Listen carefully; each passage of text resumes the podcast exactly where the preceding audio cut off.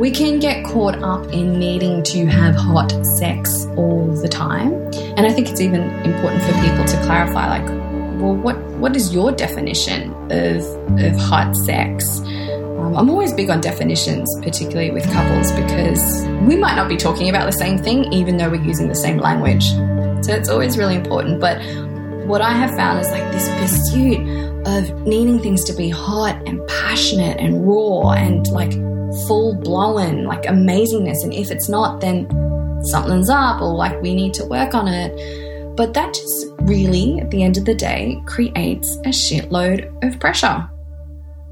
That was Susanna Frioni, and you're listening to Real Talk Radio with Nicole Antoinette, episode 196. Welcome to Real Talk Radio with Nicole Antoinette. That's me, the podcast that's filled with refreshingly honest conversations about the wonderful mess of being human.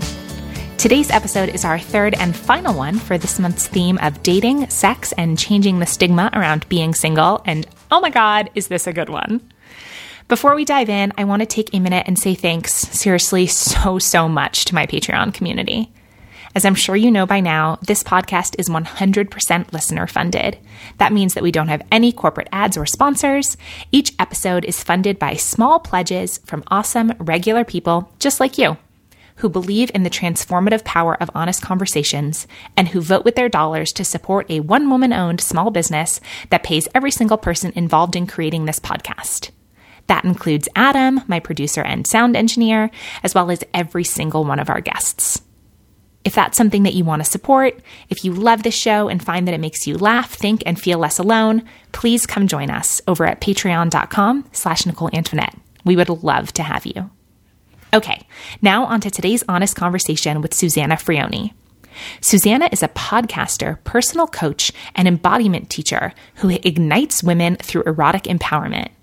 Her brand is called Love, Sex, Desire, with an audience spanning over 190 countries, for whom she produces and hosts a weekly podcast alongside her sacred dance events and her online program called Dance Yourself Free. In this episode, which was a particular recent favorite of mine, Susanna shares the key inflection points on her journey to erotic empowerment. She tells us all about getting married at age 21 and becoming a mother soon after, and she shares stories of all that happened next in her life and career. We talk about all the things that she's done over the years to connect with her erotic essence and energy, everything from pole dancing to meditation. And the honesty and self awareness with which she shares is super comforting. I particularly loved talking to her about her sacred dance practice, as well as her experience of questioning monogamy and looking more deeply into the links between sex and money in our relationships. This is such a truly wonderful conversation, and I hope that you enjoy it as much as I did. Just a quick note that this episode and the um, upcoming ones were all recorded in early March, so there is a little bit of a time delay. And as we all know, the world has changed quite a bit in those weeks. So if there's anything that's mentioned, whether it's, you know, upcoming events of hers or anything like that, um, of course, always follow up and see if those things are still happening, you know, and some of the context obviously changes as, you know, the world's changing so much with COVID and, and all of that. But all of that starts in just a moment, and as always, you'll be able to find all the links and resources mentioned in this episode over in the show notes at realtalkradiopodcast.com.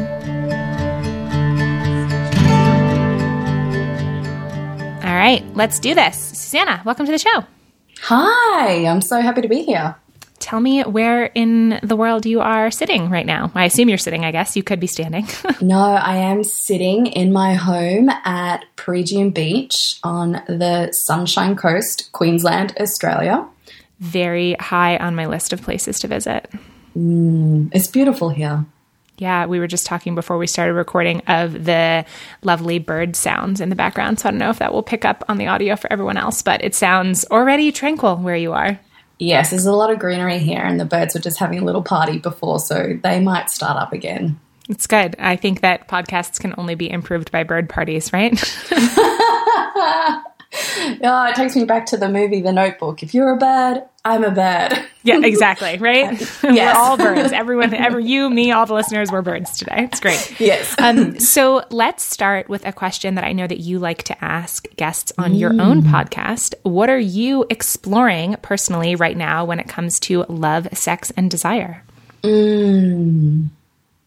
I would say the biggest thing that's really current for me is uh, like money and partnerships. So much so that it is actually the next series for my upcoming podcast. And that's because I've been in a relationship for two years and we've been living together for a year. And um, it is the hot topic for us. And I'm really curious with well, there's a couple of things. I understand that the financial aspect of relationships is one of, at least in Australia anyway, and I guess this would be general across um, most of the Western world, is that financial issues happens to be one of, I think, the top three, top four reasons for why relationships come undone. I would even go as far to say that money seems to be more taboo than sex when it comes to a relationship. We love to have very super, superficial conversations, but not like the real heart, meaty conversations. Um, I'm curious about, I think, and it goes beyond, I think what I'm really fascinated is, you know, even how one individual, we can do so much money work on our own. And um, for those women that maybe have a business, you know, you're doing like your, your your money worth and your pricing and your saving and just the structures and whatnot. And then you come into partnership and you somehow have to bring all of those skills into that. But there's so many invisible scripts, um, or there's it's very easy to maybe to fall into default patterns, particularly if you then add children into the mix. Um, I mean, I'm already a mum, but this is something you know I'm noticing just with my own clients and in the climate of sort of what's coming to play. Um, but yeah, I'm really fascinated about how couples set their finances up together in a way that's incredibly powerful and optimizes, um, you know, their wealth creation and creating a rich life, whatever that is for them. I'm interested in the power dynamics that it sets up, um, particularly if there's a huge disparities between like their incomes and their assets or their net worth. Um, I'm interested in then, you know, who gets to make the decisions because you're a partner. You know, you are in partnership and you both have a role to play in that. But you know, you kind of need to be taking turns at leading and and following. And there's just like really basic things like whose career takes priority here. If we're to move here, then how does how how do we take care of someone who's maybe going to be sacrificing things on their end? And um, so it's a like for me, I'm like, whoa, it's a big topic, and I'm really curious just to unpack it all and share it with everyone as I'm learning all the ins and outs of it. I mean, I'm gonna be the first one in line to listen to those episodes on your podcast because I, I, I, joke about this that like sex and money are my two favorite things to talk about. they come up a lot on the show and um, just a lot in my personal life too. And I feel like what you're speaking to just this like curiosity of how other people do their lives, how they do their money, how they do it in relationships, in family, right? I mean, even I'm curious too with like finances and friendships. And there's just so much in there that I love when people are willing to be honest about that kind of stuff. And particularly your point of it's not just about like the numbers necessarily, but yet, like you said, whose career takes priority, right? Like, how are you making those decisions and like who's sacrificing what and why? And, Oh, yeah, that's oh, such a good how, one. And how do we move beyond just valuing dollar and cents? Where's where's where do we appreciate and value all the invisible labor and work that does tend to usually by default fall on women, particularly once children come into the equation. Um, where where do we value those like non monetary contributions to relationship when we start discussing finances? Does it always have to be tit for tat? How does that then create resentment? Um, how does that impact people's freedoms? Like, I'm so fascinated. because they're the conversations no one's really having. But, and maybe because I work in the field of embodiment, women are like, something's off. What is this? Mm-hmm. Well, so I'm curious because you mentioned that you're, you know, kind of digging into this within your own current relationship. When it comes to money and partnership, what do you feel like you're doing differently now than perhaps in past relationships? It's been 10 years since I got married really young. I was 21 when I got married, and I entered that relationship when I was 18, and then I was um, divorced at, at 25. And there's a good seven or eight years where I literally went from, you know, being the care of my folks to going straight into a committed, serious relationship. And when I reflect on that, it was a really default mentality. There wasn't any, my whole life was sort of on default. There was no real examining of the choices and the ways of doing things. It was just, we come together and well, I'm going to be the mum, so I guess I stay home and take care of the kids, and you go off to work, and we just pool everything together. And, um, you know, if we're not making ends meet, then I need to get more work, and we just do it all together. And then, of course, when you go through a, a divorce, and then you have to sort out all your stuff, and at that at that time, we didn't really have anything, so it was really it was a simple separation in terms of that because that can be really messy for people who have a lot to untangle. But of course, we had a child involved, so there was a little bit more to it in terms of um, how do we actually care for this child financially. And again, we just went with the motions for about six years until we reached um, a conflict, which meant I actually moved out of the city that we'd agreed to move in at a time when I just hit like an, another burnout. I had a friend pass away, and I was like, oh my God, I'm trying to get my business off the ground and I'm working and I'm teaching and I'm like really struggling. And why the hell am I trying so hard to do this all on my own? I just need to reset and again, examine what did I actually sign up for that I didn't realize I was maybe signing up for. But essentially, I, I fell to I was going to say like pray, or I succumb to the notion of in order to have it all, I must do it all on my own. Bum bum, doing like a little mm-hmm. cross there with my fingers, and I'm sure a lot of women might be able to relate. And it was at that time when, you know, lawyers got involved and we really had to assess hang on, I've been living under some kind of illusion of this 50 50 but now that I'm actually having to put numbers to things, oh my God, this has been a lie for how long? no wonder I feel like I'm doing more than my fair share. And so that was an opportunity where I got really like, it was just this. I mean, what you don't know, you don't know. But that was the awakening point for me and had me dig deeper, particularly around money, particularly around the value of motherhood, and then partnerships. And whilst I had a couple of serious relationships in between them, they were never so serious that we actually thought of merging our lives together. So it was still very much, you know, you're kind of separate over there and I'm separate over here. And therefore, money wasn't too big of a topic. And now here I am in this, you know, a serious relationship where we've merged lives what I would say I'm doing differently is that, well, one, there's just an awareness. There's an awareness in particular of what I don't want. Um, and I'm still in the process of gaining clarity of what I do want. And I'm finding that personally really difficult because no one fucking talks about this stuff. Mm-hmm. and no one talks about it to. Um, like with such great detail and nuance, and I'm in a unique position where my partner has a significant higher net worth than I do. So there's a big disparity there. And whilst it's nice to be really general of like, you know, I take care of this and you take care of that and yada yada, for me, all I know is that my body has just been like, it's not wobbly, but I'm like, there's contractions here. And I've learnt, like, for me, our bodies are a vessel of truth. Your body always speaks the truth. And this is why embodiment is so important and understanding that language of sensation because that's a sign that you need to pay attention. You might not have all the answers, you might not have all the solutions, there might not be clarity, but something is saying, hey, you need to pay attention and you need to lean in and you need to do the inquiry and you need to do some unpacking here so you do have the clarity on what you want. Mm-hmm. I'm interested because you've said a couple times like this is the type of stuff that people in general don't talk about. Are mm-hmm. you talking about it like with people in your life? Do you feel like that, you know, you have friends where you're sitting down being like, let's talk about money and partnership or, you know, sex or any of these things? Like, I, am always curious kind of what people's behind the scenes, like what they're craving as far as these types of conversations go.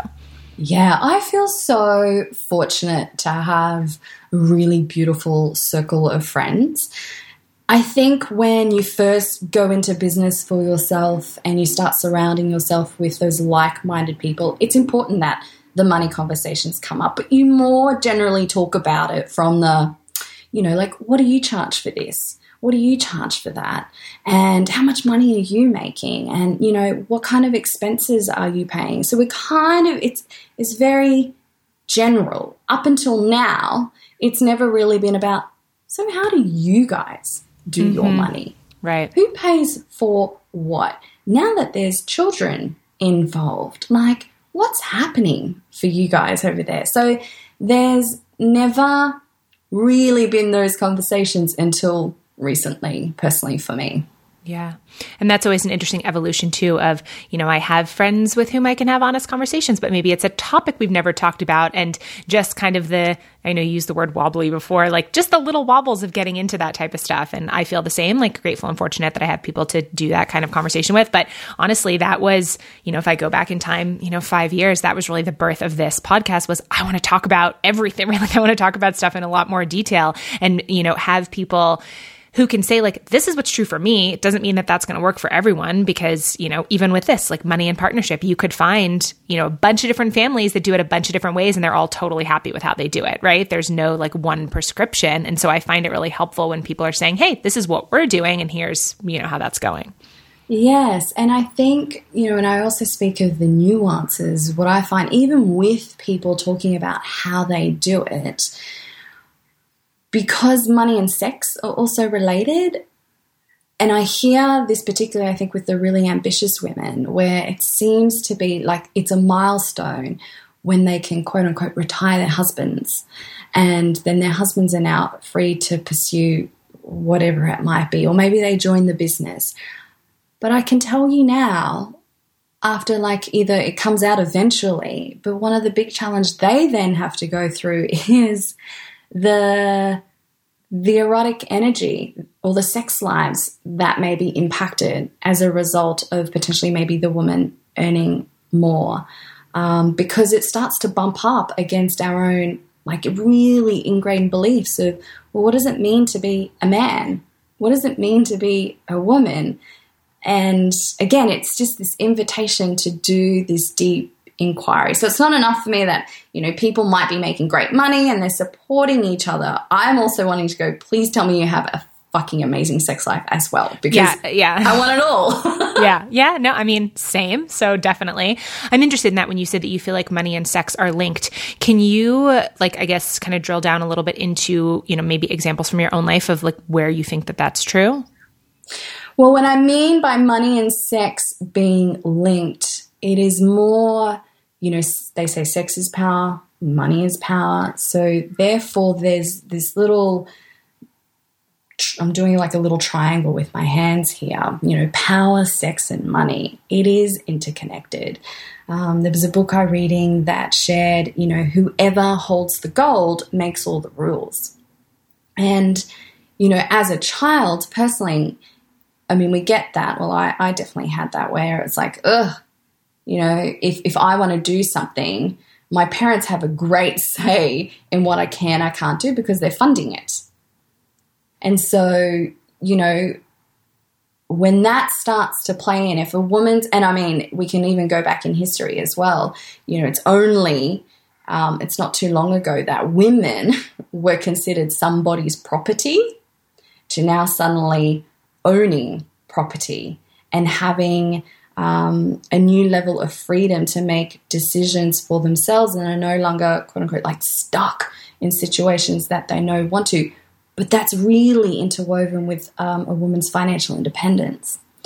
And so, personally, what I find really interesting is that if you are sexually integrated, that doesn't necessarily translate into having your finances be amazing or even being powerful in your finance financial life. Even though I understand that might be contrary to maybe people who study the um, energy centers, like the chakras, and money is usually connected to our sacral chakra, same as our sex. Mm, and I do it like I'm pulling a face here, you can't see that, but I'm like, ah, oh, I sit in this interesting tension of I know lots of sexually empowered, embodied women that still don't have their money stuff sorted, or maybe they do, but once they step into a relationship, something funky starts to happen. They feel incredibly powerless. And personally, for me, I just recently learned after, you know, going to a retreat that money and it's actually my heart. It's money and love for me. And so, again, I don't have any definite answers. It's more of, huh, this is really interesting.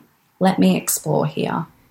Yeah, even just this topic that you're bringing up is making me reflect on kind of my own current relationship and past relationships of thinking, huh, you know, even when you said um, that, you know, your current partner like that there's a big like net worth discrepancy there. Like i'm thinking okay in relationships where like i was the higher earner or they were or finances were combined or they weren't like i'm just kind of like in my head bouncing around looking for threads of interesting like how that relates to sex right? And i think that sometimes it's easy to see patterns or to like assume patterns in retrospect but i definitely think that you're onto something that there there of course is some kind of link there. Yes so you took us back in time a little bit. Um, you know, you said getting married at 21, and I would love to go back even earlier than that. I read something um, on your website. you said when you were about seven years old that one of your friends told you that you were going to be a stripper when you grew up, which makes me think that some kind of sexuality, sexual embodiment, something was happening. I'm, I'm really curious to hear that story. What do you think like made your friend say that? Who were you at seven years old? Tell me. Yeah, I actually shared a clip on my Instagram of the video where that happens because um, my brother was recording this and I was in the backyard. And one of our favorite childhood things to do was we would crank the music up in the backyard and we would have. Um, we would push the slippery slide backwards up against the trampoline so we could kind of run up the slide and then jump off onto the trampoline.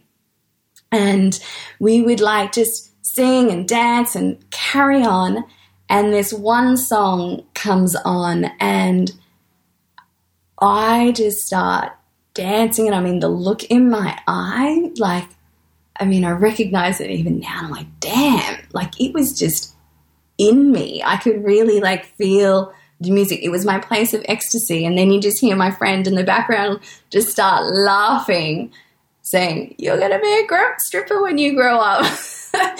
And you know, back then I didn't really know what that was, and I don't remember much else about that particular time. But uh, like, I remember that moment. Dancing was an access point for me to experiencing what I would just call ecstatic joy. Yeah, access points to ecstatic joy. Are there any others you feel that are really prevalent for you other than dancing? Sex, definitely. Yeah, dance and sex are the two for me, and of course um, even just like a meditation, like the stillness, anything that can really drop me back in to like my true essence, the core of me. And I find, you know, the more present I can be, the more able I am to access that ecstatic joy in the most simple, simple situations. Mm-hmm. I'm always interested, especially with people like you who are so open about talking about this kind of stuff now and seem, you know, you've used the word embodied a couple of times, right? Like seem really in their bodies, really comfortable, you know, talking about and experiencing this type of stuff. Sort of what the, like pulling the thread backwards, right? Like the, I don't know, like sexuality origin story, like is too, that's not like quite what I mean, but, you know, so from like seven years old to now, like I'd be interested to hear in potentially like a couple of inflection points, like things where whether it was like awakening moments or realizations, especially with getting married on the younger side, um, anything that you want to share about sort of what that like arc was like would be really interesting. Yeah. I always felt quite connected to my body. When I think of, you know, my first sexual experience, I was 17. It was a very intentional choice. The music playing was Enigma.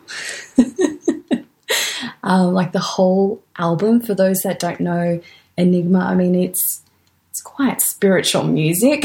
I was going to say that's a choice for 17 years old. Yes. right. Like it's, you know, that's like not what I, I was look- doing when I was 17. Let me tell you that. No. so, you know, when I look back at kind of these little things, I'm like, God. Like, I mean, I used to listen to that album to put me to sleep. So I've always felt kind really connected, like, you know, spiritually, sexually, all of that. Uh, as, you know, then moved to the city. So I grew up in a small country town with like a thousand people. My both of my parents are actually from Uruguay in South America, so they were immigrants, probably the only foreigners in town. Uh, moving to Brisbane, like the big city for university, was a huge culture shock. And I had a lot of fun because it meant a lot of freedom, and suddenly no one knows you anymore in this big world. And that means not everyone's, you know, watching over you 24 7 there was this freedom to explore myself, but I always felt very, I seemed to have this mentality of, is someone worth my time? That was always running through the back of my mind. And I seem to have always read that erotic energy very, very easily. It wasn't something I was taught, it was just, I, I'm in tune here.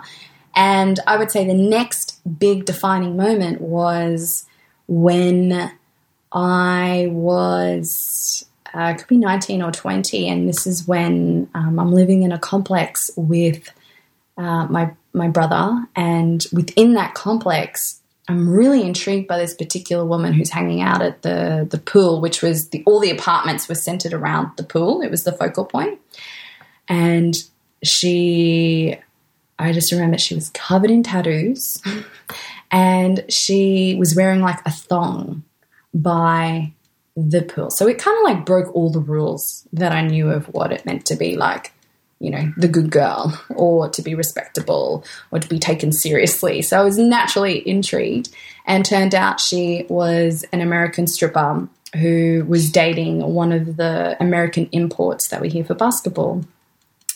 And we ended up becoming great friends. There was another girl there, the three of us, and we went out one night. And um, we happened to, on the way home, stumble into a strip club. It was the first time I stepped foot in a strip club. And watch her dance. She managed to get up on the stage, and because of who she was, it was quite easy because that's really unheard of. You can't just walk in and ask to dance on the stage when you've got girls there working. And something about watching her like did something to me. At that time, I was a group fitness instructor, but I was not in my body the way that she was in her body. Like she just embodied something that was really invisible and yet so tangible to everybody in that room. I remember that feeling of, I want that. Like I thought I was already confident, but that, what, like, what is that you've got going on? And that then started my quest into pole dancing. And she would, um, at that stage, I was working at a um, Lorna Jane's. So she's a big Australian fashion designer here that does activewear. And she'd launched her first gym here in Brisbane. And I was helping open the second one. And uh, my friend was teaching pole dancing there, so we'd go in and you know she'd teach me whatever she could, and I became really fascinated with. It was less about the pole and the tricks; it was more this. What is this essence that you are embodying? That is literally like just oozing out of every cell in your body when you move, and we were going to open a pole dancing studio together. So much so, like I flew to Sydney and I did some research. There was one open there back then. Like pole dancing was still very, very, very, very, very new. Uh, this would have been at least you know 15 years ago, and what ended up happening is it was like that fork in the road. I ended up getting married and I had a child, and so all those dreams were kind of just put on hold. But I still bought myself a pole because I was like, this is going to be one way. I want to quote unquote stay fit. but the real truth under that was I just wanted to access this this thing, and I, I didn't know what it was, but I knew it was something I didn't yet have, and that I would say, you know, I mean, it's huge because as the story continues, you know, every now and then I would I would pole. It was a thing that would make me feel like really sexy and in my body, and I was accessing something. I tried going to a few different studios, but all they kept teaching was like these basic routines, um, choreographed routines around a pole, and I learned very quickly that's not it.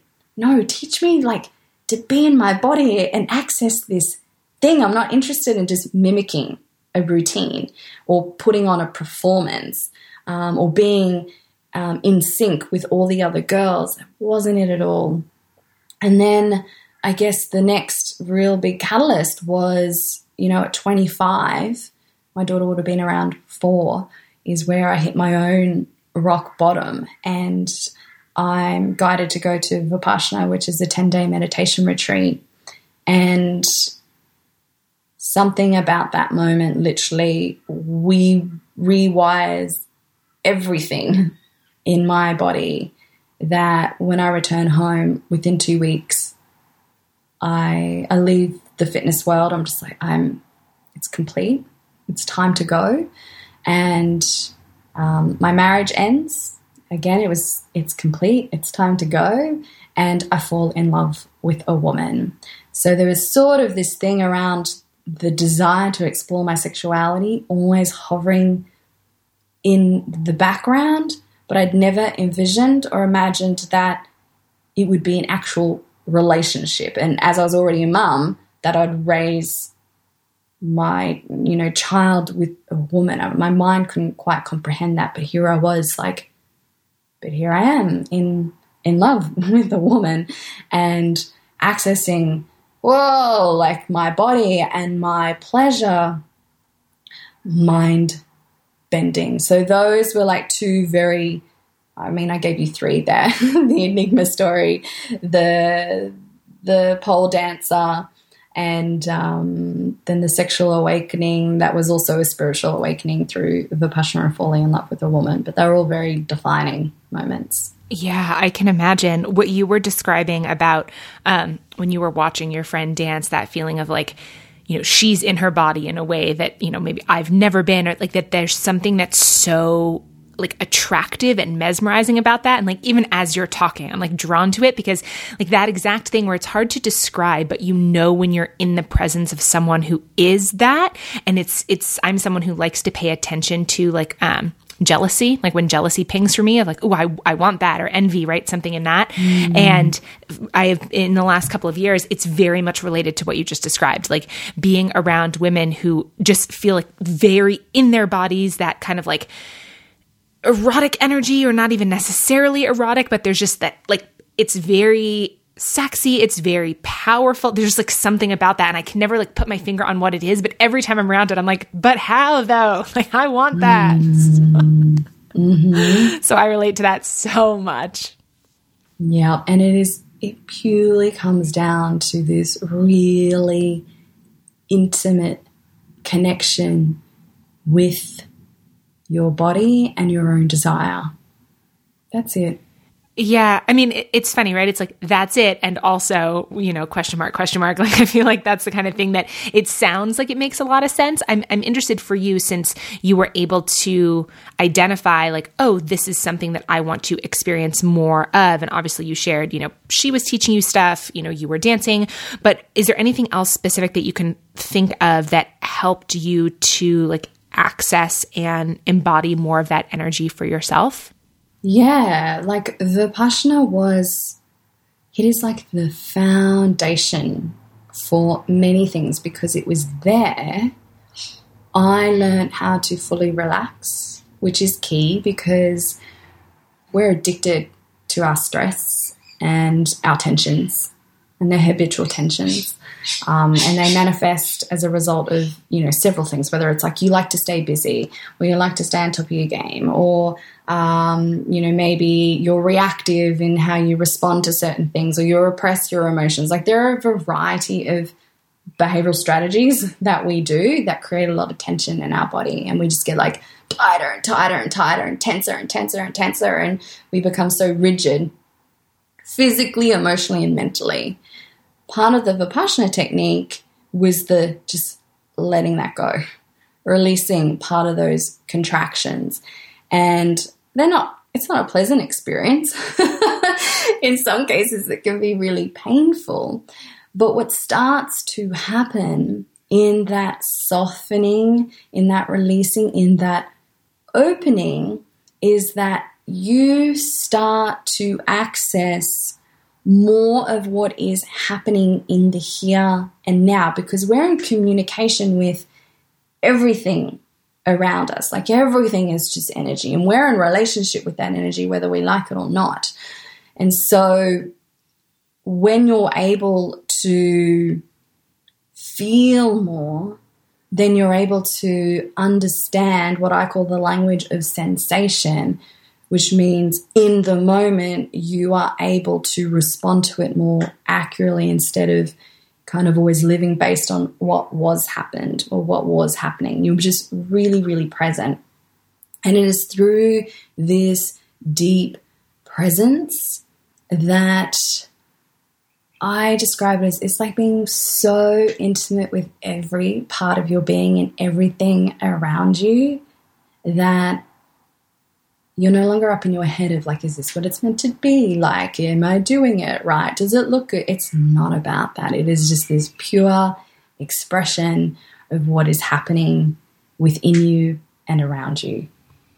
Did you have a meditation practice prior to going on that 10 day silent retreat? Because I feel like that's a pretty, like a 10 day retreat, that's pretty intense, right? Yes, no, not at all.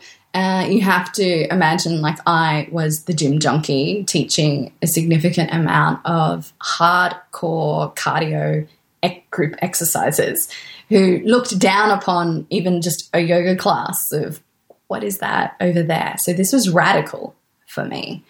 And sometimes you need to do something radical, particularly when you feel like you're doing all the right things. In this case, you know, I was I was relatively fit. I was reading all the amazing self-help books, but there was just a misery that was literally suffocating me. And this is where like the body doesn't lie. And so Vipassana was more of an escape from my life, just to remove myself from a situation I was really familiar with and put myself somewhere new. I didn't go with go there with the intention of learning a skill or like I even reflect back when it first started and I had this moment of like, oh, this is this is a course. This is a 10-day course. I'm here to learn things. I was so that was not why I was there. It was just pure I'm pulled to be here. Um, and I mean all you're doing is observing your breath and the physical sensations for in your body for like 10 hours a day 10 days in a row. So talk about intimacy. Yeah i'm interested to hear what happened for you on that retreat. Like were there any like particular moments or things where because it sounds like you went home and in very quick time frame changed your whole life right? Like that sounds yeah. like a pretty dramatic turnaround. And I guess why? Like, what happened that let that then be possible? Well, whilst I was there, I definitely did like the mental rearrange. I call it like when you rearrange the furniture on the Titanic, but the Titanic's sinking anyway. So there was a lot of that of just mentally figuring out things. If I you know, if I changed my work schedule, if I could be home with my kids more, if I did this and if I did that, like then yeah, life will be good. And yeah, I got married for a reason and I've had kids for a reason. Like you know, I have to lay in my own bed. Like I made these choices for a reason and I'm going to like commit and follow through with that. But I, and before I go and sort of like how, like what unfolded, then the other thing, I, my roommate was the girl I ended up falling in love with. Your roommate on the retreat.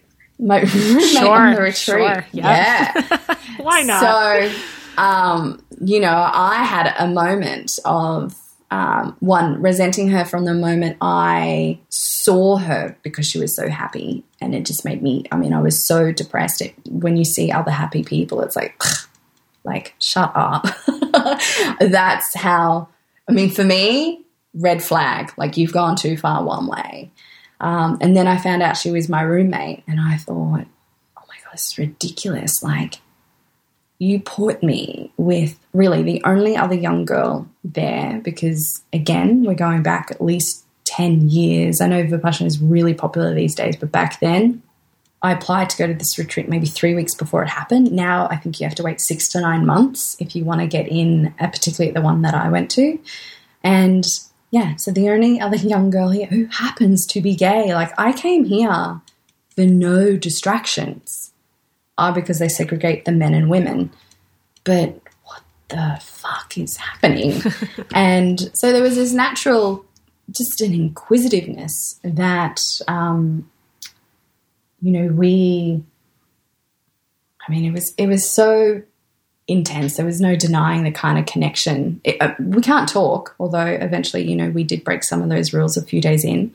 But there was something happening there between us. And even still, in my mind, it was this is just a moment in time. I could not be any clearer that I want to commit to my marriage and I want to make this work and yada, yada, yada. However, this is the thing about trying to make big decisions when you aren't actually in the moment of needing to make that decision.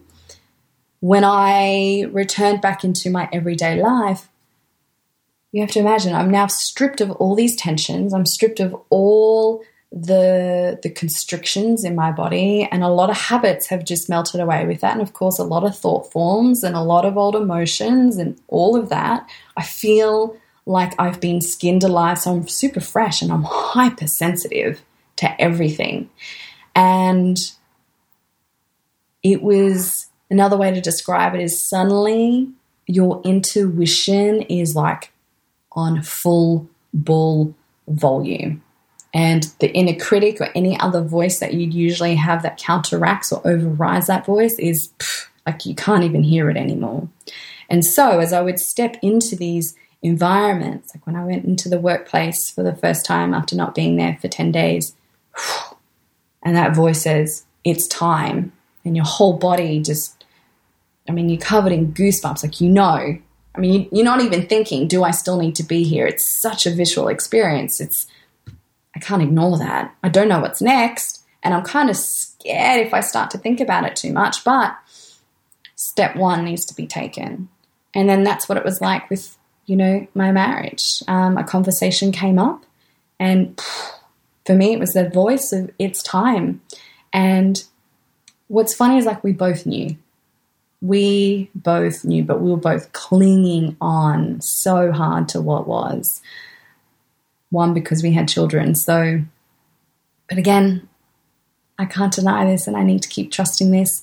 And then there was, you know, obviously the woman who I had this connection with at Vipassana and she's, you know, on the scene and I'm, you know, interacting with her outside of that bubble and oh, it's just easy and it's it's like a homecoming for me. So it wasn't like these it wasn't any intel you know intellect being they that my mind wasn't informing my decisions there was just hmm. this complete trust of this body and just moving with it without interrupting it I mean, that mental image that you shared before about like the rearranging the furniture on the Titanic, like, I wrote that down right away. I'm like, mm-hmm, yeah, yeah, I definitely mm-hmm. know what mm-hmm. that's like. Like it's, and I mean, you can be the best furniture designer in the world, and that ship is still going down. Still going down. Yeah. Yes. And that sort of energy around you know this thing is complete it's time to go i feel like that's something that's not talked about enough like it's it's one thing to you know like rage quit a job or you know things are really bad so you have to leave right? That type of stuff. But sort of almost that quiet like the heat has gone out of this like that it's complete. It's time for this to be over. And the couple of times in my life that i have really felt that were so comforting because I feel like it always came on the heels of a lot of the furniture rearranging and a lot of the trying to think my way to the best solution. And it was always just, you know, I can't think it, I can't create it out of my brain. Like when it's complete, it's just complete, and then I know, and it uh, it just feels, you know, it's like a relief. I like that you speak to the calmness of it because that's exactly how I felt. I just remember being in, you know, the heat of the moment because it doesn't necessarily mean the other person's going to be, you know, they're not in the same position as you in that moment purely because you've processed so much already. Mm-hmm. But I remember just feeling so, it was like the roots were extended from my feet and so in the ground. There was a calm.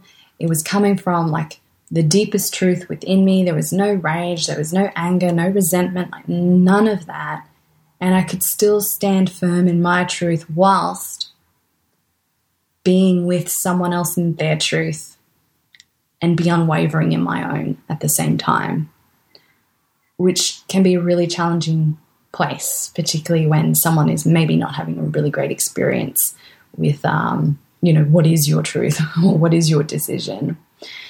But there is something really powerful when you can make decisions from that beautiful place. Yeah, and I also think something that I have learned personally, and I'm interested if this was your experience as well, that just because there is that calm feeling, right, or that peace or that clarity, it might make things simple, but it doesn't necessarily mean that they're easy. I think like for a long time mm. I operated under this like misconception that you, you know, you get to the place where it's like not painful anymore and then you take the action or like i'm thinking like for me uh, with my divorce which was quite a bit more recent um, it sounds like than yours and there was definitely that you know, it's complete. It's time for this version of this to be over. And, you know, luckily that was quite a mutual decision. And that I felt very sure of that and like incredibly sad and incredibly heartbroken. And that that was one of a couple of similar learning lessons for me throughout my life of, like the both and that both can be true at the same time. It's not like either this is complete or I'm really torn up about it, right? It's like this can be, it can be time to move on from whatever the thing is, whether it's a job or, you know, a, a, marriage or a different kind of relationship or, you know, an activity or just a place that you're living, anything, right? Like it can be time. And also that can still feel like excruciating to do. Mm-hmm. Yes and you know that was that was helpful for me that it's like oh both those things can be true. You know you don't have to yeah. wait for it to be easy in order to to do something differently. No not at all. So what did you do next? Yeah so i took six months off and that was just like a restoration phase of i need to feel like myself again. And who am i when i'm not the wife and I'm not the group fitness teacher, and I'm not the soccer mum. Uh, I have no idea who I am. And those six months were purely, I just want to have fun and I need to open my eyes. And so that was what was really beautiful about that relationship because my world was being blown open. And I was, I guess you could say, like rediscovering myself like what do I like? What don't I like? I'm talking really simple things like I've never tried sushi before. Let me see if I like sushi. Or I've never been to the theatre before. Let me see if I like theatre. Really basic things. And when it came to my career, though, I remember kind of nudging close to the end of the six months going, all right, it's time to start working again. And I had sworn I would never ever teach again. Like I was really done with the group fitness world. I had done it for eight years. I have taught like over 3,000 classes. Like I was really complete. And uh, I had a degree in marketing and business. And so I thought, well, you know, let's actually finally do something with this degree. And I went to pursue a career in like digital marketing. And then something in me just said, You're literally just getting on a different merry-go-round. You know where this path is going to end. And on the other flip side, yoga kept calling me, which again felt really radical because I didn't understand yoga. I actually dissed yoga when I was a group fitness teacher. I, I had no idea really what it was, the idea of like teaching yoga, hell no, not me. And all I knew was I have no idea what it looks like if I go and do that teacher training. that something in me is telling me to go do. And so I chose I chose the thing that I knew uh, that I did not know how would end. Like for me, I'm like, now this is what it means to be expanding beyond your own comfort zone. This is what it means to be, you know, a pioneer of your future because if you don't know the story, then that's when you know you're really stepping out into new terrain. And that was my marker for that. And so I did my yoga teacher training. And within um, six weeks, I'd made the decision like, course, I'm going to teach. Like, I am a teacher. There's no, it was kind of one of those moments when you try to deny who you actually are at your core. It was mm-hmm. one of those moments. And I couldn't help but teach. And because I already had a background of group fitness and because I had done Vipassana, which was so informative for me, particularly um, simple things about the awareness of breath and energy, it was very easy for me to move into yoga teaching really quickly. And I absolutely loved it. For me, it was an opportunity to teach very differently. So, as a group fitness teacher, I was learning choreographed classes and um, to music, and then just like delivering that to classes. So it wasn't my creativity. I wasn't curating the music and I wasn't curating the moves or the sequencing. I just had to learn that and train in that and then deliver it. In yoga, I wouldn't use music and I had full creative freedom in curating a class and delivering a class. So different skill sets started to be um, like practice over here until I reached a point where Uh, I'm kind of also done with yoga. That was about four years in. And I should say, the other thing I did during that time, those four years, was something that intrigued me in the fitness world was how is it that people are achieving incredible results and transforming like their bodies and their minds, but it doesn't last? How is it that they revert back very quickly to old patterns and habits when they're, you know, not part of um, don't have the one on one training or aren't part of the group doing a particular challenge. Like, what is that? What? Why is change not sustainable? And what works for one person, how come it's not working for another person? And that led me to go do a life coach training that specialized in the Enneagram. And the Enneagram is, um, on one level, it can be called like a typology system for one's personality, but its roots are very spiritual. And so it was one of the things I was actually using in my workplace to understand like me better as an employee and how I could show up better and we could all work better as a team. Um, but the coaching was actually called Deep Coaching. And it's at the Deep Coaching Institute based in the US and it just had my name all over it. I'm like, hell yes. And that was a year long training. And I loved it because they were using this particular framework or this tool through the lens of a presence based approach to creating sustainable change. And I was like, hell yeah, this is like my yoga and my meditation and my um, interest in like consciousness all merging together. I'm like, hell yeah, I've hit the jackpot. And so I did. I started um, life coaching simultaneously towards the end of you know teaching yoga. Um, but like I said, I hit this point where you know yoga. I'm starting to get bored, and that's something I have to watch out for. I thought it was something I needed to like override or work through as a way of going deeper with something. But now I just trust it. For me, it's how I'm wired. It's a clear sign that I'm ready for more. And I was given an opportunity to teach. The request was for like a yoga rave at my friend's wellness retreat that she was hosting. She used to do my yoga classes. And uh, I was like, hell no, I'm not interested in doing a yoga rave. And in case no one knows what a yoga rave is, just think of a yoga class with flashing lights and dancer techno music.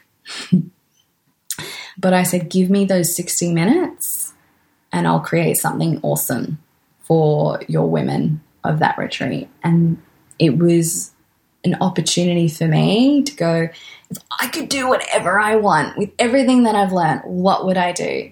And it was this fusion of all those things that has now become sacred dance.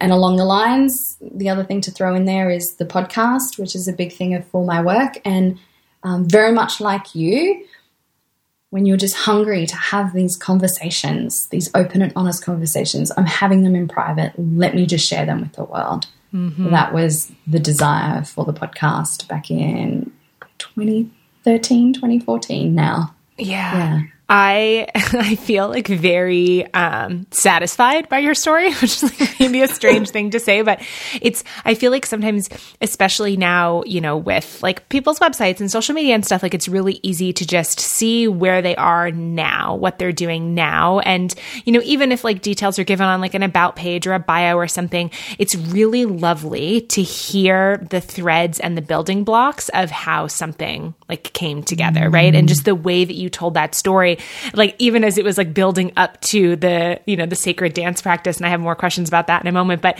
I just felt this like, oh, okay, then this piece comes in, then this piece comes in, right? The like pole dancing and the, the like, I don't know, there's yes. something very satisfying about that. And I would imagine for you, that feeling of, yeah, like all the things come together, right, to equal something that's, you know, maybe more fulfilling than the sum of the parts. But I also think it's really easy to make the story make sense in retrospect, right? Like now it's easy to see this building block, this building block, this one, but it's clear even from the way that you're talking about it, you know, when you went to do the yoga training, you had no idea how that was going to end, right? That was a huge mm. leap outside the comfort zone. And I feel like that's a really important reminder, you know, for me and for other folks that it all makes sense looking backwards. And yes. there were many times along the way where you were like, mm, fuck, shrug, I don't know, we'll see. and there's like just some reminder in that that like eventually it all connects, right? Like if you're pulled to something, if something feels complete and you have the ability to leave, if you're called to something else, even if it doesn't make sense, like just try, just experiment, just like follow the curiosity and see what happens. And like eventually it leads somewhere and probably you can't see where it's going because all you can see is stuff that you've already experienced. Ah. Yes, yes, yes. And it was really interesting. And I want to share this because, you know, it, it is these little moments for people go, ah, oh, yeah, like I've had that moment. Or like, ah, oh, okay, that makes sense. But I remember teaching that, like my very first sacred dance, not that it was called sacred dance. And oh my God, the woman who came alive teaching I mean, she had literally been asleep for nearly like four or five years. It was the group fitness woman who could, you know, take people high, like had to use a loud voice, had to crank the music loud. She'd been asleep for four or five years. And suddenly, once that loud music started, it was like, oh, she is back and she's alive and she's very much meant to be expressed. She is one of your gifts in the world. She also needed to be asleep for those years. Yeah. Because that gave me an opportunity to to learn some new skills. And I've heard this before. I can't remember who said it, but it's in regards to uh, like martial arts or kung fu, where the request is always made like, you have to forget everything you know in order for me to teach you something new. Yeah. Oof. And that, I, yeah. That, Go ahead. Yeah. I'm going to say that one more time. Like, you have to forget everything you know in order to learn something new. And that's a really important part of the developmental phase because at some point you then get to integrate it all together. But if you try and short circuit it and integrate it too soon, you don't actually get like the full gifts of the new thing that you're meant to be learning. That is my opinion as a teacher. Yeah, I, I mean this this is all resonating with me so much. Um, tell me more about sacred dance and like i guess like you said when you taught the first one you know it wasn't known as that yet and obviously i know it's something that you are known for now tell me more about what the experience is like what it entails. I know you live very far away from me but how do i come and do it? Tell me everything. Yeah so sacred dance it is still called sacred dance. That is the name that it has and i understand you know this is um, generic in that you know, I, I'm seeing more and more kind of sacred dance experiences pop up.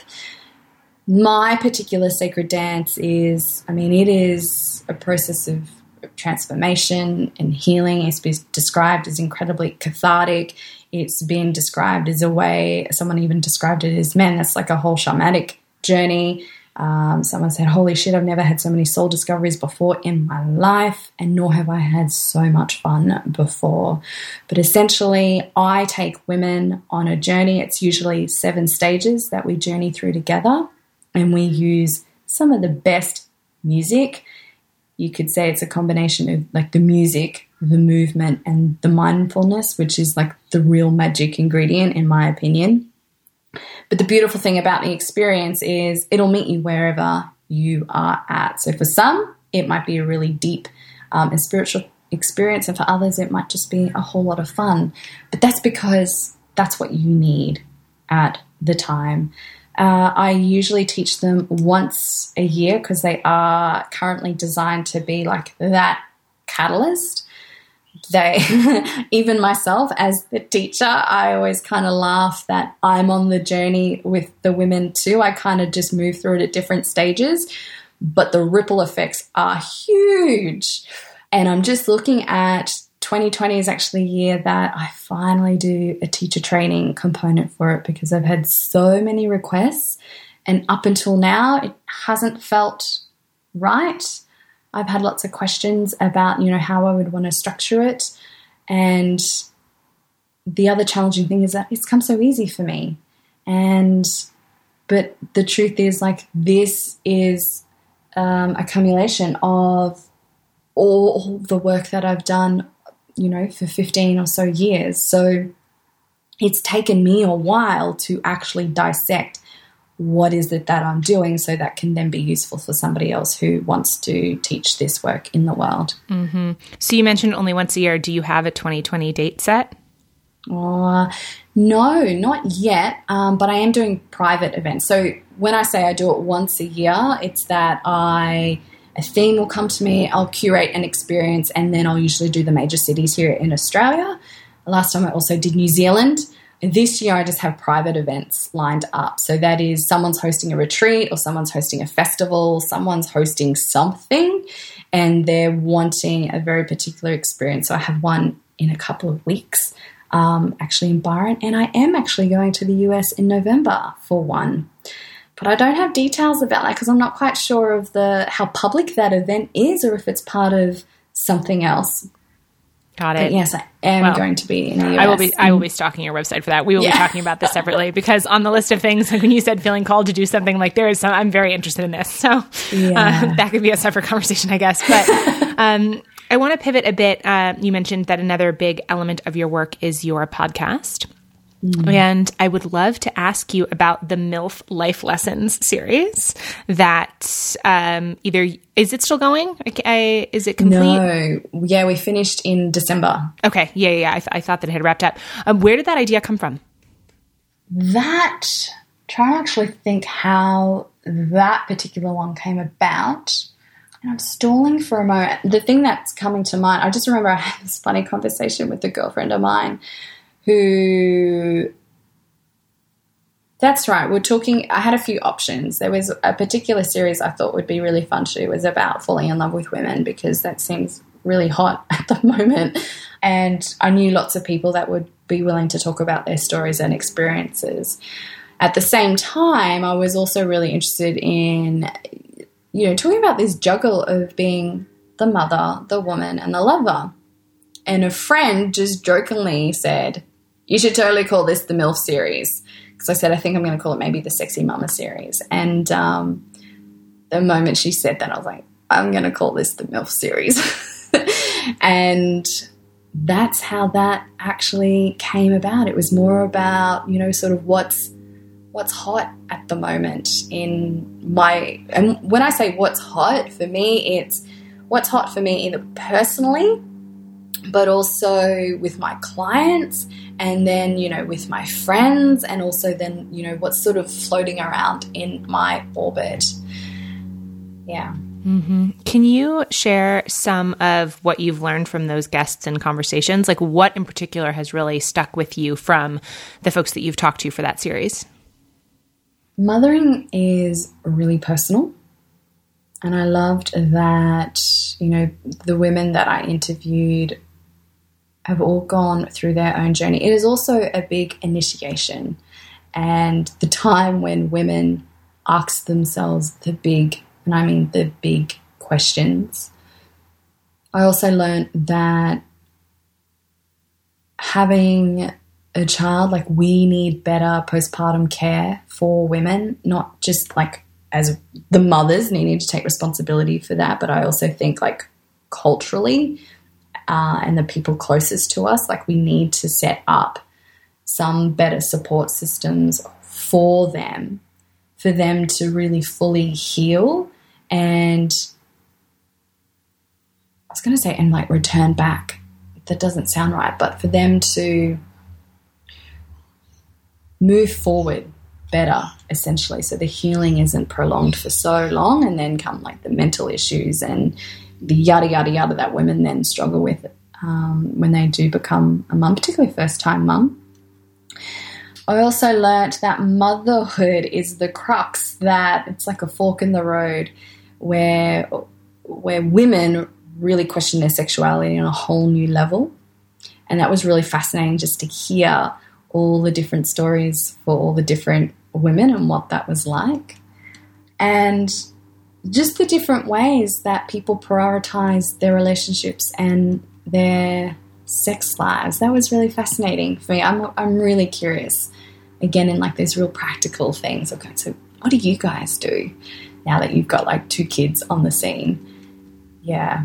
Mm-hmm. Yeah. I'm interested, and I don't know, like, how this is related to potentially like the age of becoming a mother, right? I'm sure that's going to be different for different people. But when you mentioned like the shift in sexuality, right, around this transition, what was that experience like for you, like with your own kind of sex and experience of embodiment shifting after becoming a mother? Um, let me wind back. My daughter is 13, turning on 14. So there's been a lot of time there. I had my sexual awakening with a woman when she was about four. And those first few years for me were trying to unpack desire. What I really struggled with in those early days was you have to remember, I'm 21, 25, so it's quite young. Mm-hmm. I'm trying to navigate marriage and my commitment and love to this man but noticing I'm still attracted to other people. Does this mean I'm in the wrong relationship? Does this mean there's something wrong with me, something wrong with us? And let me just try and like clamp down on this desire that is sponta- spontaneously arising in regards to being attracted to other people because this is bad. But it was actually through that repression and making it mean a whole bunch of things that it didn't actually mean that led to you know some serious consequences of how that particularly played out in regards to like infidelity and just an understanding of myself. Then came you know the sexuality with the woman which was just a huge awakening and what was possible and a deep deep love of my body that I didn't have before but then the real challenge, and then I would also say during that phase, it, it, felt really important for me to embrace my sexuality and be really comfortable in it because now I'm leading by example for my daughter. Mm-hmm. And so I don't want her to be ashamed of what is so innate in young girls. So innate. Like she has that, you know, infinity to music just like I did. And I would see her, just the way she would move, and it's so innocent. And yet, as the adults, we're the ones who place a lot of shit on our kids. And I also recognize, though, it was probably necessary at a certain point as we were growing up. We're just at an age now, like this constant self policing, um, self managing, and just, you know, being very, very careful and cautious. Like that was required to be safe. But it's different times now. And so those particular strategies don't actually work anymore. We need new ones. So I could recognize that. The challenge for me at that particular time with the series was we were entering a phase where my daughter was, you know, obviously going through her own puberty and she was starting high school and she was now on social media. So we were kind of like swimming in the same orbit and um, and so were her friends. I suddenly felt like the inquiry started again for me in terms of, hmm, am I okay with how I'm putting myself out there? Yes and no, because for young minds, there's no context here. so is this really, I really struggled with the the exploration around that and what that meant. And it was also this interesting moment for me of someone who's fully integrated sexually does not need to then be translated publicly. Like if, if you're withholding yourself in a certain way in the in the big public sphere, does not mean that you're not like a sexually embodied and or you know that you're carrying shame around your sexuality. In fact, I would say it's the very opposite. It's just there's more intention around what you choose to reveal and not to reveal. And my MILF series came off the back of a kink series. so context was super, super super important. But that was, you know, that was then sort of the next crux for me of exploration around my sexuality in regards to being a mother. Yeah, that's so interesting. How much do you talk to your daughter about your work? Um, as much as she asks. Yeah. Yeah, that sort of what you said before about now we're both on social media, right? And I just like had a moment of, oh yeah, I hadn't thought about that. Yeah. Um, and she's not anymore. We recently had, I mean, as a parent, this is like, talk about not knowing what the fuck we're doing and the impact social media is actually having on our children in the long run.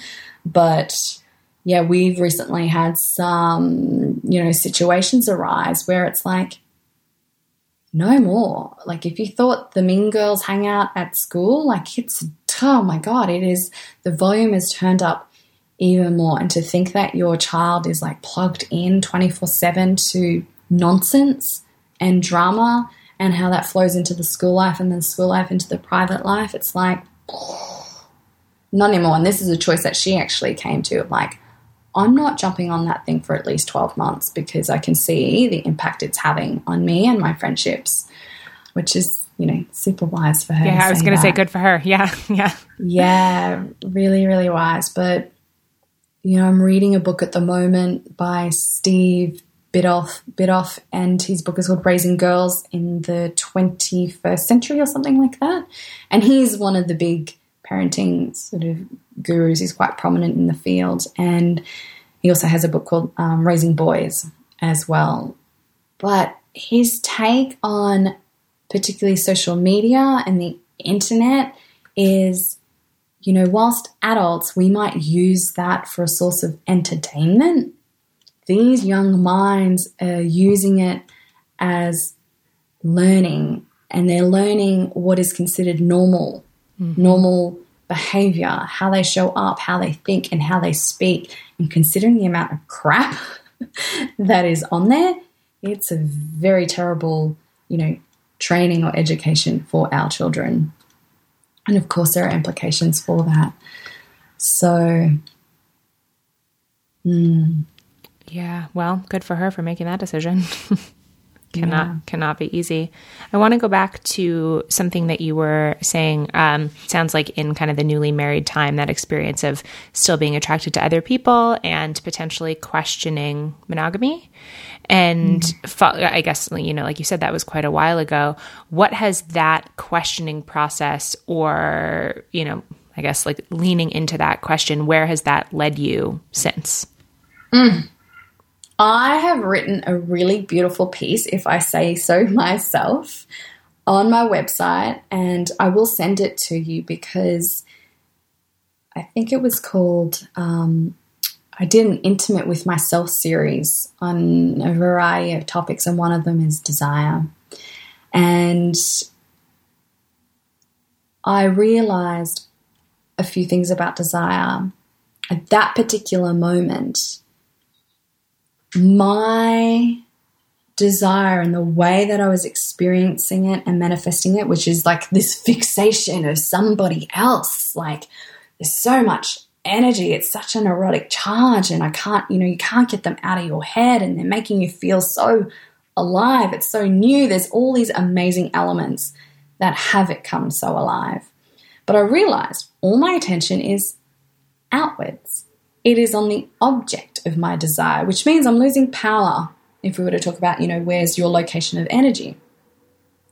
And so all I did was shift my focus of attention from the person outside of myself who wasn't actually with me at the time. We just kind of drift off in our fantasy mind. we can't stop thinking about someone. And suddenly I started to locate the desire within my body. I started to become intimate with the experience of desire. And that's exactly what that piece is.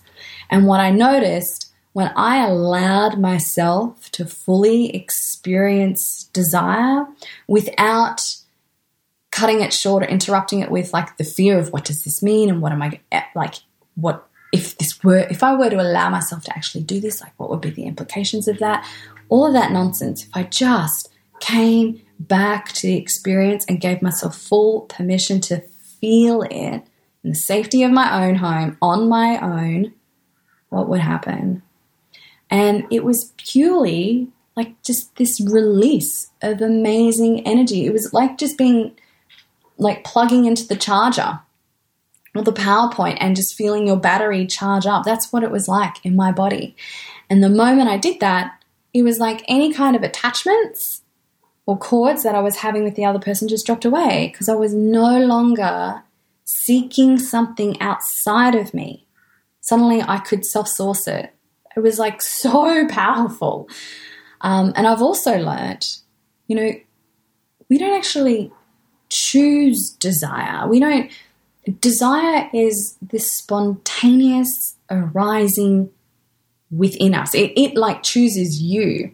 Our job, though, um, is to get clear on because um, that's the other thing that comes with the desire is also not just what you want but also what you don't want and it can come in very very quickly particularly when that desire is so potent part of our job is to discern then and unpack and untangle what we don't want from what we do want and that's a really beautiful creative process to go through yeah, it's like another example, and uh, there have been many since you've you know been sharing that kind of the getting out of the head and into the body, right? Not the thinking of like, what does it mean that I feel this way? What's going to happen if I act in it, right? That and like dropping into a more physical body experience of that desire.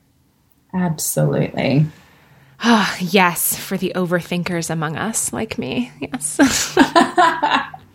and look, it's a really important thing in regards to like relating with others because, you know, back then as well, a really prominent conversation happening was uh, like, and this is sort of like amongst some circle of friends, we're talking about when they got married or they're in that committed relationship, how they suddenly started shifting their own behavior with how they related to other people. And the discernment I was doing, or the inquiry, was around like, what is just a general heart to heart connection with someone versus like this real sexual chemistry? Like, where where's the lines in that? And how Are we just purely repressing that beautiful connection that we could have with someone, or is something else happening? So I, I was, I'm really curious in like those particular nuances, particularly when it comes to women, then like closing themselves down and repressing something that just naturally wants to be moving through them. Mm-hmm. Well, yeah. So uh, that makes me want to ask you what that looks like for you now. Is when you were talking about potentially like behavior modification while within you know a relationship or everything that you just mentioned um, that others were sharing with you. What does that look like for you now? Integrity. That looks like me being just so deeply attuned with my own energy and so intentional with how I share that with other people in particular interactions. It means I can easily pick up when an interaction has started to become sexual and then choose whether or not I keep participating in that or not.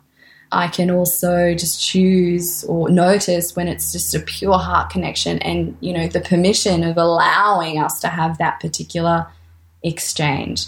It is so liberating. so liberating.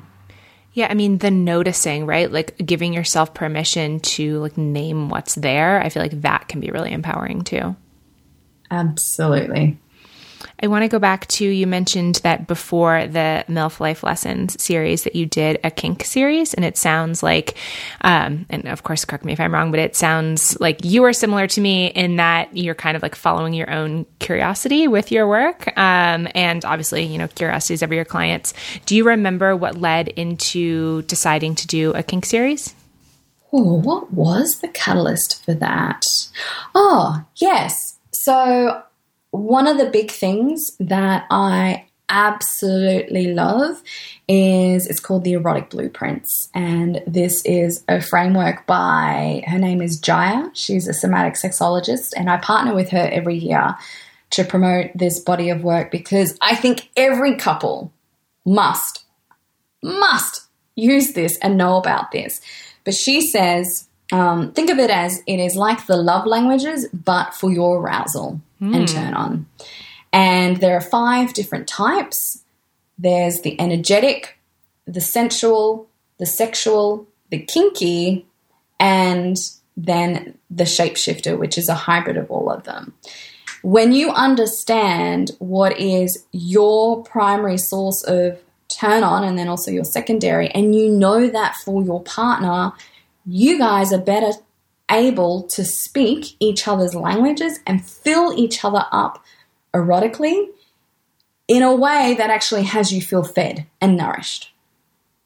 And so I became really interested with the kink because well it was part I'm I'm an energetic shapeshifter, but it was one I hadn't really lent into. It was one I had a lot of misunderstandings about. Um, and I, I just knew there was some gold there for me. And so, as always, I lean in and then I just share it with everybody else. Yeah, I I mean, I feel like the moment we're done with this conversation, I'm like, I'm going to Google this erotic blueprints because that sounds fascinating. And I haven't checked out the episodes in your kink series yet. Is there any one in particular that, you know, either I could link to in the show notes or that, you know, if people are interested that you would say, "Oh, listen to that one first? Mm, I'm going to say pull up the Kink series, and it's a short series. I think there might only be nine or so episodes, and to see where you're intuitive, intuitively led and start with that one. Mm, I love that. Okay, I can put yeah. a link to the whole series. So it sounds like for you that leaning into this was more like, a, oh, I actually don't know that much about this. Potentially have some misconceptions. What if did you have like one or two takeaways, either things like, ooh, I want to integrate that into my life, or oh, I thought, you know, X and was wrong, or something like that? Yes, I. Hmm, I would say, I'm just thinking back to that particular series. I would now say that kink can be like an incredible source of healing for couples. It's a very powerful and fun playground for couples because, um, and at least for me, was I really wanted to play more with embodying um, like this this dominance and surrender. And for me, it was more the surrender. I was really leaning into, you know, expanding my capacity to receive, to surrender, and to be led by somebody else. And so kink became a fun playground to actually embody those things. And again, I mentioned this earlier in terms of um, like when you're accessing energies in your body and then they're released and it's such a fuel for you. That is the same thing when you start exploring kink because you might start to bump up against, um, in particular, your shame mm-hmm. or your and whatever that is, and shame only becomes toxic the more it stays secret. And so there are really beautiful and playful ways to to liberate that, to transmute that, and for that to become power. So I, I just, I'm in love with the realm of kink these days. Yeah. Yes. I love it. It's all so good. Um, there are a couple of random things that I want to ask you, like either miscellaneous notes that I made when I was going through your work, or things that aren't necessarily like a, you know big topics on their own, but kind of like a grab bag of random things. If you're okay with that, um, go for it. I wanted to ask uh, recently on Instagram, you were talking about sort of hot sex versus warm sex. Will you mm. explain that and talk about that a bit? Mm. Well, we can get caught up in needing to have hot sex all the time. And I think it's even important for people to clarify like, well, what, what is your definition of, of hot sex? Um, I'm always big on definitions, particularly with couples, because we might not have, we might not be talking about the same thing, even though we're using the same language. So it's always really important. But what I have found is like this pursuit of needing things to be hot and passionate and raw and like full blown, like amazingness. And if it's not, then something's up or like we need to work on it. But that just really, at the end of the day, creates a shitload of pressure. Mm-hmm. Yeah. Un- right. Because, like, how do you live up to that? Like, yeah.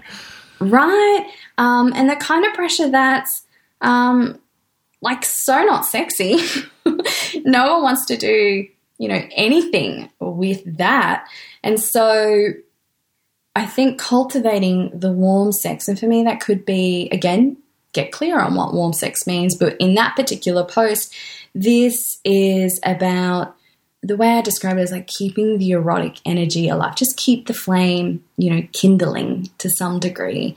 And that could be, you know, through intentional affection or through another means of um, of of nourishing each other. Again, this is why I also love the erotic blueprints because you can, you know, is your cup full? What does that actually look like? What can I actually do for that?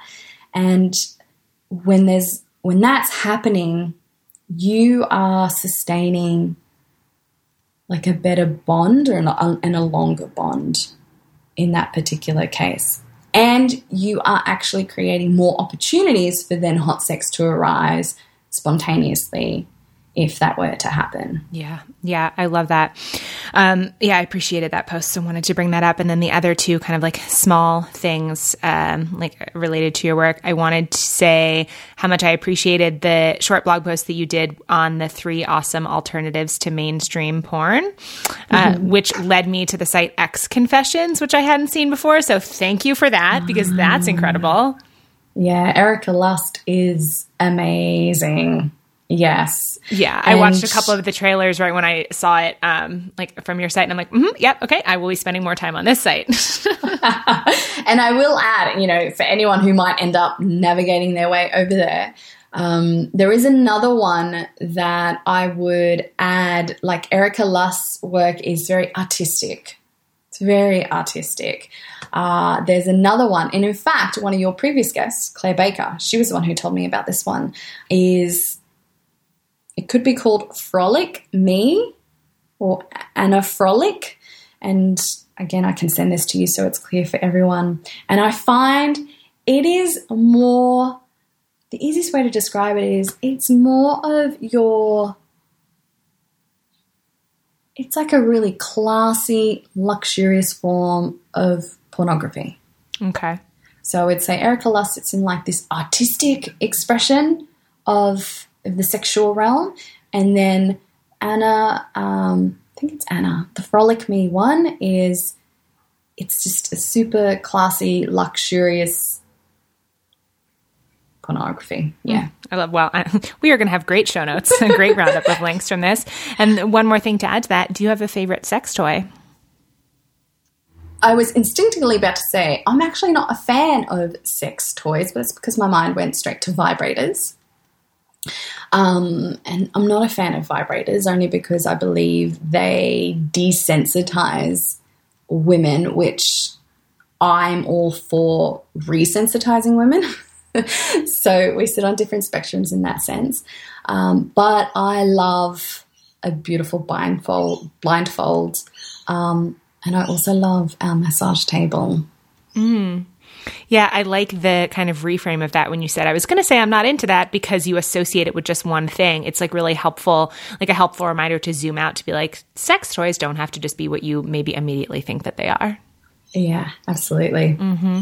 Before we start to wrap up, is there anything that hasn't come up yet in this conversation that you wanted to make sure that you mentioned? No, this conversation has been so rich and so diverse. I think we've covered all the things. Well, fabulous. The way that we end these episodes are with a, a, series of eight community questions. So, all three guests this month are answering the same eight questions. If you are down to do a little rapid fire, completely unrelated to everything that we've talked about, question session. Brilliant. Bring it on. How are you taking care of yourself lately? What does that look like? Mm, starting my day right, which usually looks like a walk or a bike ride down to the beach. We usually grab. Um, it's always with my partner, sometimes with my daughter as well, and we will grab. I do the chai, he does the coffee, and we'll sit on the beach or go for a walk on the beach and a swim, particularly when the water's beautiful. And today we were very fortunate to have dolphins this morning, so that's like so picture perfect. I love it. What are some of your favorite ways to show up and care for the people that you love? Hmm. To be really present with them when they are in my presence. So that looks like, you know, phones away and actually physically engaging with them. The other thing I love to do is cook for them. Like, nothing brings me greater joy than I could spend a whole day in the kitchen knowing I'm prepping a beautiful meal for the people that I love. Um, and I am also known to send really beautiful messages or leave notes for the people that I love too. What's a goal or project that you're currently working on? A project, the Money and Partnerships podcast is the most immediate one. And then the bigger one is the teacher training component for the sacred dance. Yeah. What's your recommendation for something to binge watch? Oh, to binge watch. Um, I'm going to say sex education. That was the first thing that came to me, probably because we have been talking about sex so much, and particularly if you have kids. It is brilliant. Yeah, I loved it. I very much binge watched that. I was late to it. Um, I think I started it when the second season was already out, and yes, binged it very hard. So full agree yeah. on that. Um, so you mentioned cooking before. If you're having people over for a little dinner gathering, what's your favorite go-to recipe or meal to make? Oh, I actually don't have a go to. For me, I notice I find that it's like my opportunity to be really creative. And I tend to cook things that I haven't cooked before, which is sometimes a little bit ballsy. Uh, but if I had to choose more of like a favorite meal, I love doing slow cooked lamb shanks. I'm the same as you of using like having people over as an excuse to like make something totally new, which always adds extra stress because I'm like, well, I have no idea if this is going to turn out well. And yet it seems like the perfect opportunity to try something. So I get yes. it. Yes. Um, what's something in your life that did not go according to plan, but that in retrospect you are grateful for? Ooh, what is something in my life that did not go to plan? Um, Well, I guess my first marriage. Yeah, definitely. I mean, we've talked about a couple in this conversation, I'm sure. Yeah. Yeah. Yeah. So the next question is about books. Which two or three books, any type of book, any genre at all, would you say have either had the biggest impact on you or that you find yourself recommending or even rereading most often? Oh, I have so many books, and if I had to limit it to two, I'm naturally feeling the constraint. but I would say uh, The New Rules of Marriage by Terry Real is a book I recommend often to people in relationship, don't even have to be married. It is freaking brilliant, and I have interviewed him before, but it's like a, a new Bible of how to do relationships. And the other one I want to say, because this had such a huge impact on um, my listeners, is Deeper Dating by a guy called Ken Page. And this book seems to be the one that has truly transformed the love lives of more women than I can count. I love that. I haven't heard of either of those books. So I, yeah, New Rules of Marriage in particular is like of a lot of interest to me. So I appreciate the recommendations. Last question: If you could leave our community, the listeners, with one call to action, what would it be? Maybe a question to ask themselves or a small action to take. Mm, a call to action would be. I'm going to say dance. Mm. Dance every day if you possibly can, and dance to anything that brings you joy. What, do you have a, a go to favorite, like personal dance party song right now? Oh my God, no. You're like asking me the impossible question. Just one. Um, I don't have a song that's on repeat at the moment purely because I am currently in like the curation mode for an event that's happening next weekend. So I'm listening to all the music. But I will tell you what I just listened to actually before I jumped on the call. Yes. So we can give them something specific. Let me quickly pull it up because it's a brand new song. I only found it last night. It is called Things Are Changing and it is by Gone Gone Beyond. And I think there's a few other featuring artists there, but that's the one that's coming up right now when I look at it. Yeah, I love that. I'm always looking for new dance party songs. So that is perfect. Um, what is the best place for people to find you and say hi online? Do you have a particular favorite way to connect with new folks? Um, yes, that is Instagram at Susanna Frioni. And otherwise, you can find me online at my website or in my inbox, which all the details will be there as well. Perfect. I will put links to all of that and everything else in the show notes. Susanna, thank you so much. Oh, thank you for having me. And that's our show for today. Thanks so much for listening and for just being part of the Real Talk Radio family. Speaking of the Real Talk Radio family, I want to give a huge shout out to Adam Day my producer and sound engineer. Adam created the music for this show, and he makes everything work and flow and sound way better than I ever could on my own. You can find him and his music and his sound editing work at adamday.net. And as I said oh, way back at the top of the episode, this is a 100% listener supported show. The show is made possible by awesome people like Carly. Hi, Carly. Hello. So, we're going to do a round of rapid fire questions if you're ready. I am ready. What's your favorite pick me up or self care activity after a hard day? Ooh, this is kind of basic, but I'm I'm a yoga person. I really enjoy either like going to a class or just taking a minute at, in my apartment and breathing and like getting myself grounded and remembering that I can just have that time for me. So mm-hmm. yeah, I mean, I really need it. Yeah it's funny that you're like, this is kind of basic. I feel like all the things that really work are sometimes like the simplest, you know, right? like sometimes the most boring things. Yeah, it's true. And I know that I mean like that's the the cue usually when you're in a class and the teacher says, you know, you made it here and like that's that's the hardest part and it's like that that necessary moment in my brain to say, "Oh yeah, wait, I did all those things and I made it here and now this is just where I can let it all go." And that's just it's been really helpful. Yeah. What are a few of the qualities that you most look for in friendships? Ooh.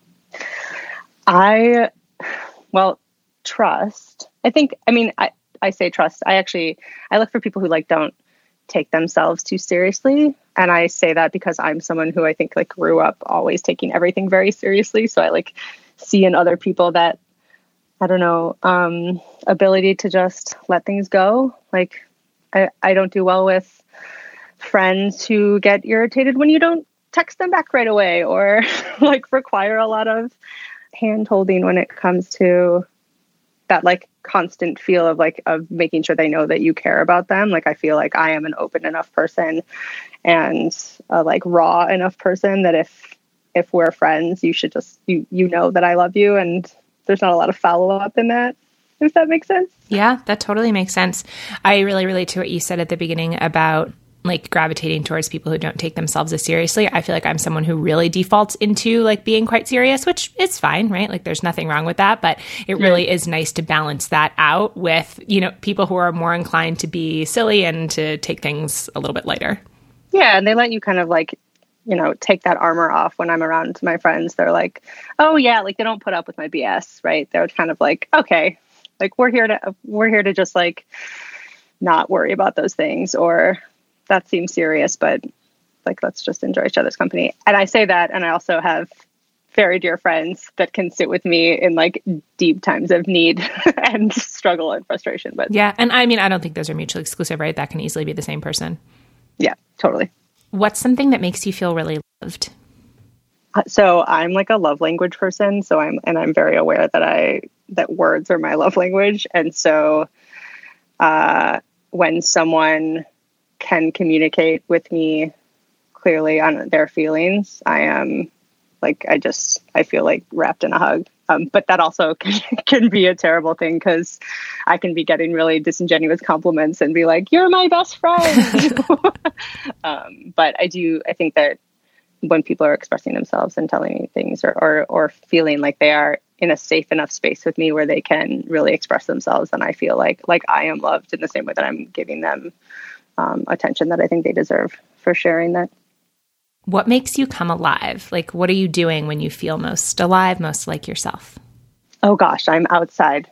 Um, I am a nature person, so I'm like a probably. I live in a big city, but uh, I'm like a forest, trees, running person. So anything outdoors, I always say to friends of mine, like getting into like big nature to like make like remind me that I'm small, basically. Like when everything is crazy or things are stressful, if you're in a place in the environment where you're like, all of this is going to happen, whether or not I like send that email or whether or not I like get back to that person or or like go on that run or whatever, like this nature is happening every day. So definitely definitely big nature. Mm-hmm. Yeah, totally. I mean, I can relate to that too.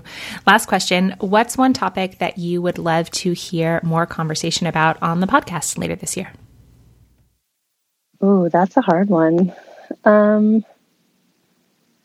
I don't know. I, you know, I think I, I shouldn't say that. That's not that hard. I, I think it would be interesting to hear people talk about like how they're relating to people in the political climate now that they don't necessarily have the same views as. Like, I think mm-hmm. that there's this, like, we're having this moment of miscommunication where we feel like we're further from each other than we actually are. So I would love to know like how people are communicating with loved ones that don't see the same um, have the same views as them, or you know how they're parts of groups or communities where maybe they don't have the same views. Like just how people are navigating what I am seeing as like this new climate of like of discomfort in in our differences.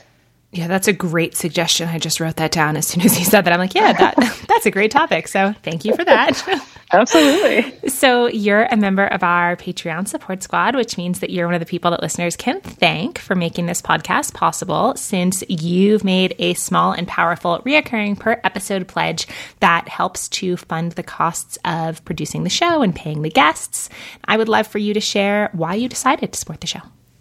Uh, yeah, I so I've been listening for a couple years, and I'm a small business owner. I'm a creative person, and I this past year decided, or I guess the start of this year decided that I should kind of like pay it forward, and people that were creating things that I enjoy, I should show them that so I decided to join the community. So basically to say thanks for for like creating something that has brought me joy uh, over the years. Yeah, I really appreciate that. And it's been interesting for me since doing this podcast in this way, right? Doing this sort of business with this particular like business model, funding model has really changed me as a consumer of other people's creative work, right? Whether that's, mm-hmm. like you said, kind of thinking about paying it forward or, you know, whose newsletter am I always so excited to open? Like, is there a way to support that monetarily? You know, if not, are there, is there a way to make sure I'm leaving reviews for things? It's, I don't know, it's been like a really nice shift for me and how I've been thinking about um, the things that, you know, educate me and bring me joy. Yep, absolutely. Um, do you want to share where you live and maybe a social media link uh, so folks can say hi? Sure. I live in Chicago. It's a wonderful place, and I, I guess my personal social media, I'm, I'm mostly on Instagram, and it's at Miss Perlman. So now everyone knows my last name, and it's mostly photos of the city and my partner and nature. but um, I do have a small business. We just really don't have an Instagram set up or any of that. Well, that is totally fine. I love that. Also, like pictures of where you live and nature and your partner. Like, is that just that's right. that, that's what Instagram's like, for, isn't it? Yeah. There are the things that I love. Photos. Yeah, yeah. totally. exactly. Oh, I love it. And to everyone listening, if you love the podcast, if you want to help keep it going, if you want lots of bonus content plus other fun opportunities and extras, just go to patreon.com slash Nicole Antoinette to make your pledge of $1 or more per episode. Your support is what allows the show to continue, and it'll be a lot of fun to get to talk to you, to get to know you better after you've joined our community. So until next time, here is a big virtual hug and a reminder that we're all just doing the best we can. And no matter what, we're in this